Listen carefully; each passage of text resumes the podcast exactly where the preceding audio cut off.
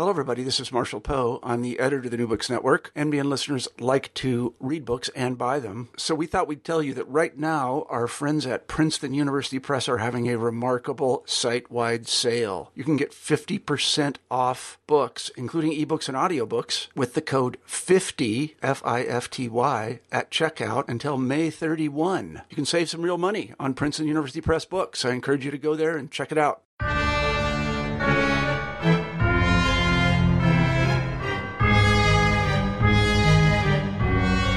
Hi, folks. Welcome to New Books in Science Fiction and Fantasy. I'm Rob Wolf, and this is my seventh podcast as your host.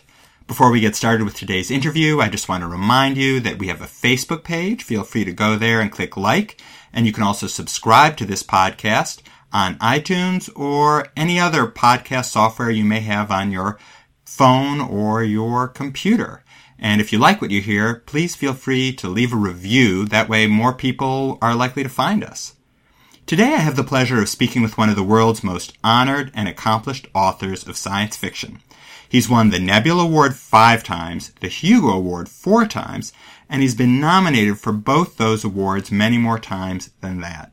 In 1999, he was inducted into the Science Fiction Hall of Fame, and in 2004, the Science Fiction and Fantasy Writers of America gave him their Grand Master Award for Career Achievement. He's also known, been friends with, been mentored by, or collaborated with all the great names in science fiction of the last five or six decades. In case you haven't guessed, today's interview is with Robert Silverberg. Thank you for joining me today on New Books in Science Fiction and Fantasy. Glad to be here. Today, the focus of our conversation is on an anthology you edited that was republished by Roc this year. It's called Science Fiction 101 Exploring the Craft of Science Fiction. It came out originally in 1987 as Robert Silverberg's Worlds of Wonder, and it collects some of the stories that help shape you as a writer. And you follow each story in the book with commentaries in which you draw lessons about the way to write science fiction. I wanted to ask you, how did the idea for this book originally come about, if you recall? Well, uh, when I called it Robert Silverberg's Worlds of Wonder, I meant it to be an anthology of the stories that I learned how to write science fiction from. Uh, the, the, stories that defined me as a, an aspiring writer. And I meant also to include uh, an essay on each story explaining to other aspiring writers of a later generation what it was about those stories that made them so good. Uh, so it was a kind of teaching anthology, my my favorite stories, but also what I learned from them. That was why it eventually got retitled Science Fiction 101, uh, because it is a kind of primer of how to write science fiction as well as containing, I think it's 13 really wonderful stories. And I also slapped in a long, 60 or 70 page, I think, autobiographical essay explaining how I was once a kid with my nose pressed to the window, hoping I could get into the candy shop and actually be a writer someday, and how I got to be one. So it's it's an autobiography. It's a set of uh, great stories by other people and a group of critical essays. And how did it come about that it was reprinted this year by Roc? Well, it had been out of print. Books come and go into print. And uh, the last time around, it was published by a company that is no longer in business. So the rights came back to me, and Roc had become the publisher of my, my best-known book, Lord Valentine's Castle. And since they were now my publishers, I thought, let's get this book back into print too, because uh, aside from my own contributions to it, my essays and my autobiographical stuff, uh, there are 13 wonderful stories that date from 50 and 60 years ago and deserve to be known by today's readers. Well, you know, they are really fun to read, and I really enjoyed being introduced to some of these people who I honestly uh, myself had never heard of. Of course, some I had heard of, but um, some I hadn't. And uh, I have to say, who, who, who was new to you in that group? Well, some of the older ones, like C.L. Moore and uh, I, I, I guess I'd heard the name Damon Knight, but never read anything by him. And uh, Alfred Bester, I mean, quite a few of them. Of course, I knew Philip K. Dick, and I knew James Blish and Frederik Pohl, but some of the some of the names were, were new to me.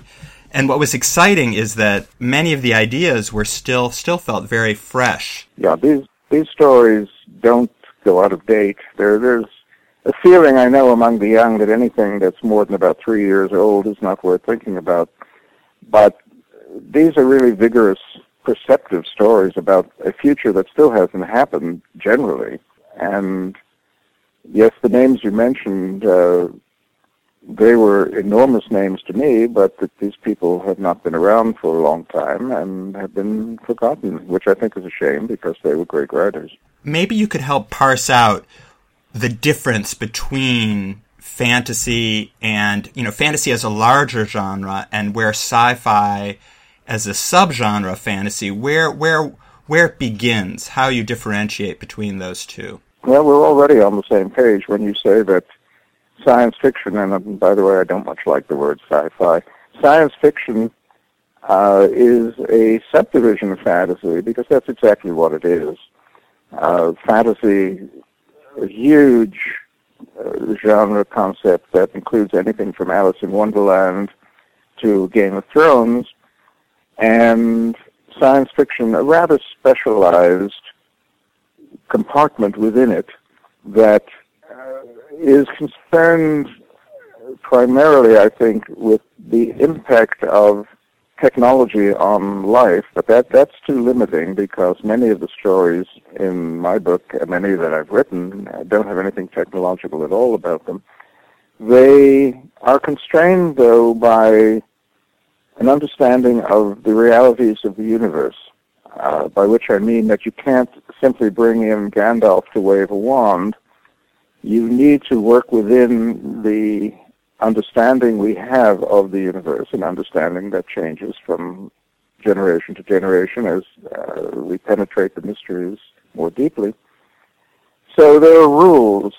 One science fiction writer, Gregory Benford, who uh, is himself a professor of physics, calls fantasy tennis without a net, which is a little harsh, but there is something to that. You can make up your world to suit yourself science fiction has harder boundaries. So that that's how I would define it as uh, a kind of fantasy with hard boundaries. Do you want to tell me a little bit about what makes these stories in the book still fresh for you? I mean, if you were to say some of the defining qualities, or even maybe one of the specific stories. I don't know if you have a favorite among among these favorites. I know these are all favorites of yours. Is there one that stands out? Uh, I, I, since these are my favorite stories, it's hard for me to pick one that stands out above the others, but I can talk about some of them that come to mind particularly. Uh, James Blish's uh, Common Time, I, I think one of the great science fiction stories, is about an experimental space flight faster than light that allows, that forces its protagonist to go through about 6,000 years of mental processes during the course of one flight. And Blish, who was an extremely uh, intellectual writer, examines exactly what it would be like to have that experience. It's, it's a dreamlike experience, but with the intellectual rigor of a carefully constructed dream in which every phase is thought out. A story that I, I can't get out of my mind even after it's now more than 60 years since I first read it. Alfred Bester's Fondly Fahrenheit is a technical experiment. It's a story in which the several protagonists are intertwined so that it's hard for the reader to tell exactly whose point of view we're living in at the moment. But mainly it's about a robot who, under the pressure of temperature extremes, begins to do some very strange things. That's not a dated story. We don't have that kind of robot yet, and we may have the Fondly Fahrenheit experience when we do. The Fred Pohl story, Fred, of course, uh, died last year at the age of 93, had a wonderfully long career and lived right on into our own times.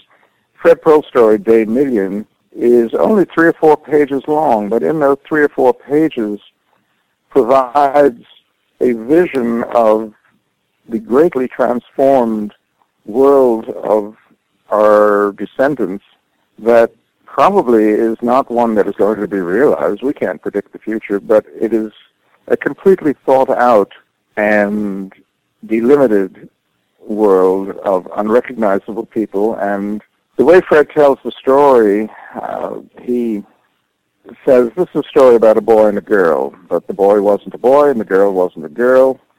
And he goes on from there contradicting everything that he has said and then demonstrates why it's contradicted by the reality of the world he's portrayed. It, it's an amazing stunt. All of the stories in the book are amazing stunts, and they're also wonderfully human pieces of fiction. That, that's absolutely right. The Fred Pohl story struck me as one that was more. Vi- many of them are, are many of the stories are visionary in a with a technological focus, and his, although a lot of technology was Im- implied and discussed, actually at its core, it was about changes in human relationships, how people mated and uh, married, because using these far-flung future imagined methods, this couple fell in love and then continued to be with each other, even though they never saw each other again. They used technology basically to, to maintain their relationship. And we would probably not recognize them as human beings if we were sitting across the room from them. But yet they are our descendants. Exactly. One thing that did strike me, and I wanted to ask you about this, if you feel that uh, because science fiction is trying to anticipate or imagine something in the future, it puts the genre and the writing sometimes at risk more so than other genres of being seeming at least in some material aspects dated. And some of these stories which have incredible compelling plots and amazing visions of the future they're still in some of them you know the women are the homemakers and they're cooking. And of course that's not that's just incidental to the plot and one can enjoy the story but in our world where social roles have changed it sort of stands out as something as oh look at that you know the writer took for granted something, which you could understand why they would take it for granted. They, they were writing in the 50s, and and so they weren't exploring how that might change. But but it puts the story a little bit at risk of at least that aspect of it seeming dated. And I just wondered what you thought of that. If that's if that's just a risk inherent in science fiction. It's a risk inherent in any kind of fiction. Uh, social attitudes change, and things take place in stories which uh, we would now, at least uh, today's readers would now consider politically incorrect. Uh, so what? Uh, when we look back at the the great works of the past, we cannot expect the characters in those stories to behave like 21st century people. They aren't. Uh, in Othello, which is generally considered a great play, the protagonist, the title character, in a fit of jealousy, smothers his wife. Uh, if he were a football player, he'd, he'd, he'd be in big trouble now. Uh, he gets into big trouble anyway. In fact, uh, he, he takes his own life in, when he realizes what he's done.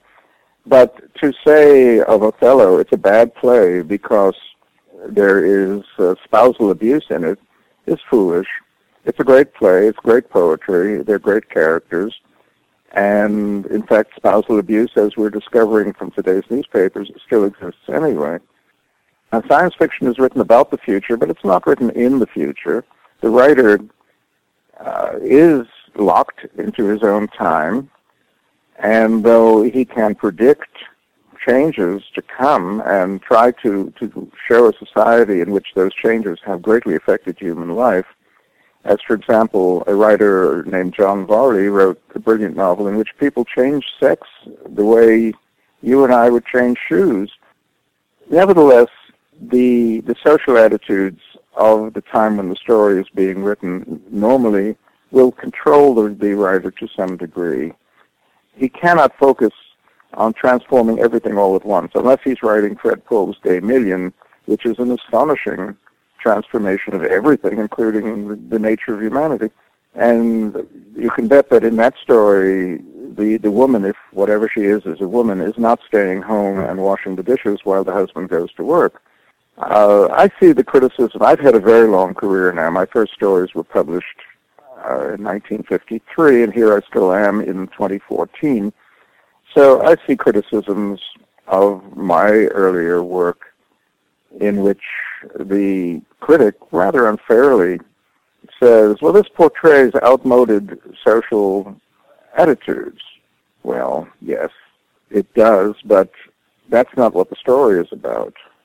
The story is, is, is about the visionary aspect that isn't outmoded. That's the part that has to be concentrated on, not expecting every story to be written as though the the attitudes, the social attitudes of 2014 were in existence back there in 1957. Right. I wonder if there's anything to be done for a science fiction writer to to free their mind to the maximum extent possible some exercise or being put into a you know a suspension tank where where they can be separated from our imaginative constraints that we don't even realize we're we're constrained by because we're immersed in our own current culture. I suppose that's just not possible. I don't think it's possible. I think today's younger writers who are immersed in their current culture are writing stories that are going, that are going to seem quite outmoded 30 years from now. They're making the same mistake. Uh, well, it isn't a mistake. It's it's uh, something inherent in the act of writing. To assume that everything is going to stay the same is deadly. Nothing's going to stay the same. To look retroactively at the stories of the past and say, well, how foolish of them not to understand what our world was going to be like. We did our best to understand what your world was going to be like, and we didn't always get it right. Nobody got it completely right. The writers of today are not going to get it right in the eyes of readers of 2055 when we will have undergone who knows what transformations of society that will make today's attitudes outmoded. In in the last few decades, I mean, since you since you originally published this book in 1987, have you observed any or, or learned any lessons about science fiction, additional ones in, in these last 30 years or so that, that you might want to share? Well, I'm an old dog and I don't even ask that I learn new tricks.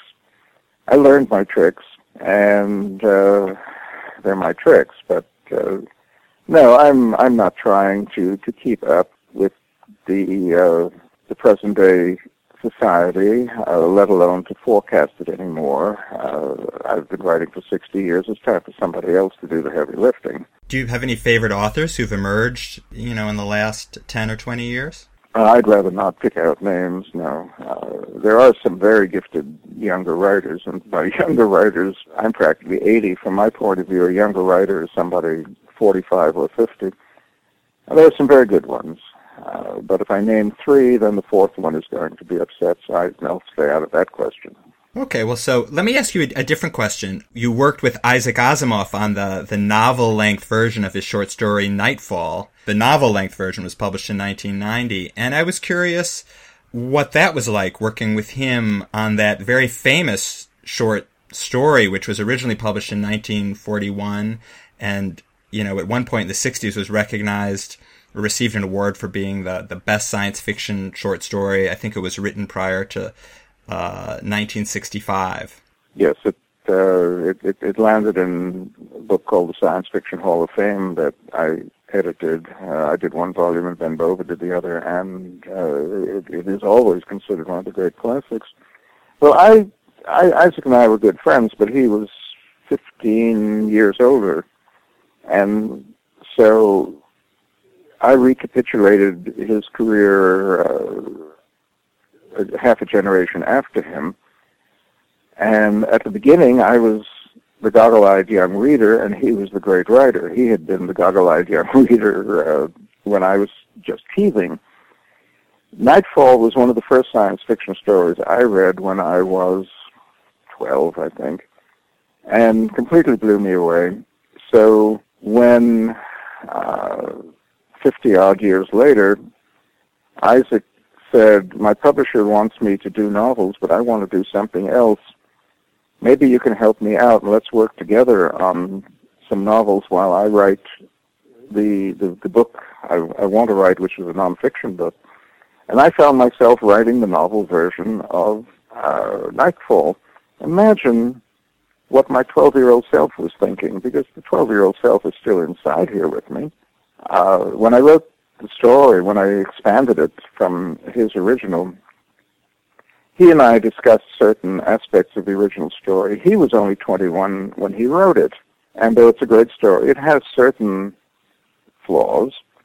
And I, from the point of view not of a 12-year-old reader, but of a very experienced uh, old professional, said to Isaac, well, what about this point and that point and that point? And we worked out little changes for those points. Then I had to follow the great spectacular situation that that story is built around, so I couldn't take it off in any directions of my own, except for the third section of the book, which entirely takes place after his original version has ended. And there I had my own directions to go, and I went in them. So it was an interesting collaboration, a wonderful experience. Uh, I had a much stranger experience. I did three books with Isaac. Uh, Nightfall, The Ugly Little Boy, and the uh, the Bicentennial Man, which became that Robin Williams movie.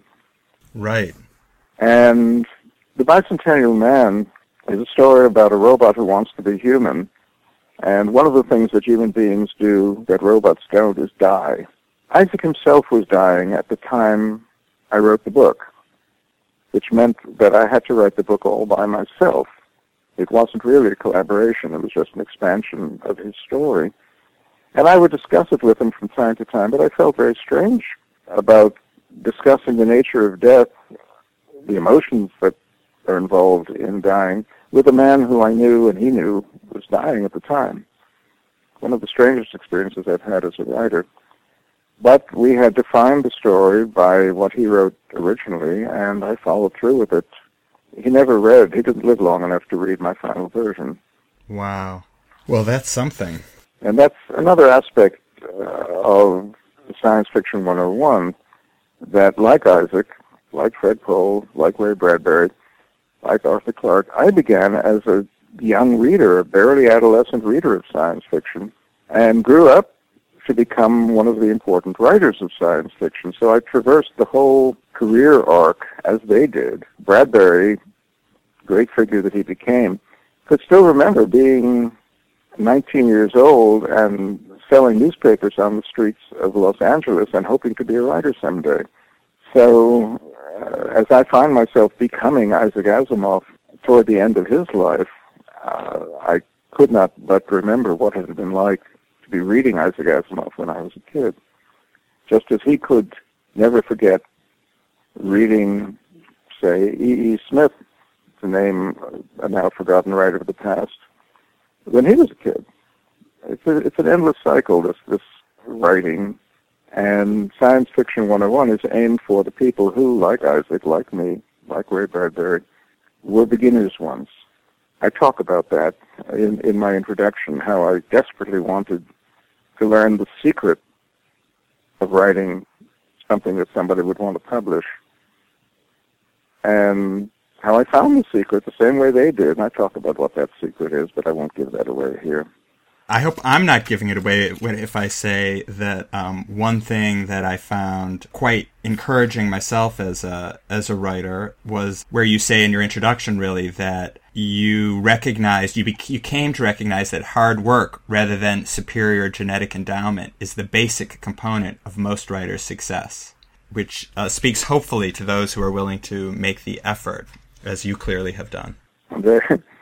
there was. Um, an episode about 15 years ago uh, at the headquarters of the science fiction trade journal Locus, and I, which is published near where I live in California. And the editor of Locus at that time was at the dinner table with me, and she said she had ambitions to be a writer herself. And how did I think she could best go about it? And I said, Jenny, take a look at my book, Science Fiction 101. There's a story in that book called Fondly Fahrenheit by Alfred Bester. There's another one called Scanners Live in Vain by Cordwainer Smith. Read just those two stories and then write one just as good as they are, and that's how you'll launch your career. that sounds easy. Yes, it certainly sounds easy. Yeah. But uh, as for genetic predisposition to being a, a successful science fiction writer, no, I don't think there's much to that, except that some people are better with verbal skills than others. I was able to read when I was three and a half, and I wrote little stories when I was seven. That has to be built in in some fashion. And if that isn't built in, well, you're not going to go anywhere as a writer. But assuming that you have a certain amount of, of verbal ability, hard work, concentration, perseverance, drive, those things can can make up for any inherent lack. There is no you you aren't born to be a writer, but you are born to use words, and some do it better than others. Where there is genetic uh, requirements, uh, I talk about this in my introduction. Athletics, for example, no matter how hard I tried, I could never hit a baseball out of Yankee Stadium. I just don't have the physical strength for it. Right. And so I gave up the idea of being a baseball star very young. But I knew that I, I had enough raw material to be a writer, and that if I focused myself on developing that raw material, I would get there, and I did. Are you still continuing to write? Can we expect any more books from you? I don't think you'll you'll get to see anything major from me. Uh, I've written so much over the last sixty odd years. I don't feel the urge. I don't wake up in the morning saying, "Wow, I'm going to write a great new novel and I'll start right today." No, that that's gone. What I do now, uh, I write the occasional essay, the introduction to somebody else's book. I'm collecting a lot of my earlier work and putting it into new editions. And once in a, a purple moon, an idea will come to me that I just don't want to resist, and I write it down and publish it. But that that's short story. I don't have the stamina anymore to write novels. That's hard work. It really is a, a physical act as well as a uh, intellectual one. So don't don't look for a new novel from me. But there but there are plenty of old ones that people can read. It'll keep them busy for decades. Excellent. Excellent. Well, that's a fine note, I think, to conclude the interview on. It's been a real pleasure talking with you. I've really enjoyed it. Well, thank you, Robin. I'm glad we finally triumphed over all the technical uh, interference that was keeping us from having this conversation. Right. First, it was just a regular landline on your end, and then it was my uh, my Skype and my internet. So. Well, there we are. We linked two different centuries that way. That's right. That's right. Well, thank you so so much. I really appreciate it and good luck with, with your continuing to edit edit your work and, and getting new additions out of your work. Thanks a lot. I've been speaking with Robert Silverberg, the Hugo and Nebula Award winning author of books like Lord Valentine's Castle and Tales of Majipoor. Today we were speaking with him about Science Fiction 101, exploring the craft of science fiction. In upcoming podcasts, we'll be speaking with the authors of a new collection of science fiction short stories Hieroglyph Stories and Visions for a Better Future. Thanks so much for listening.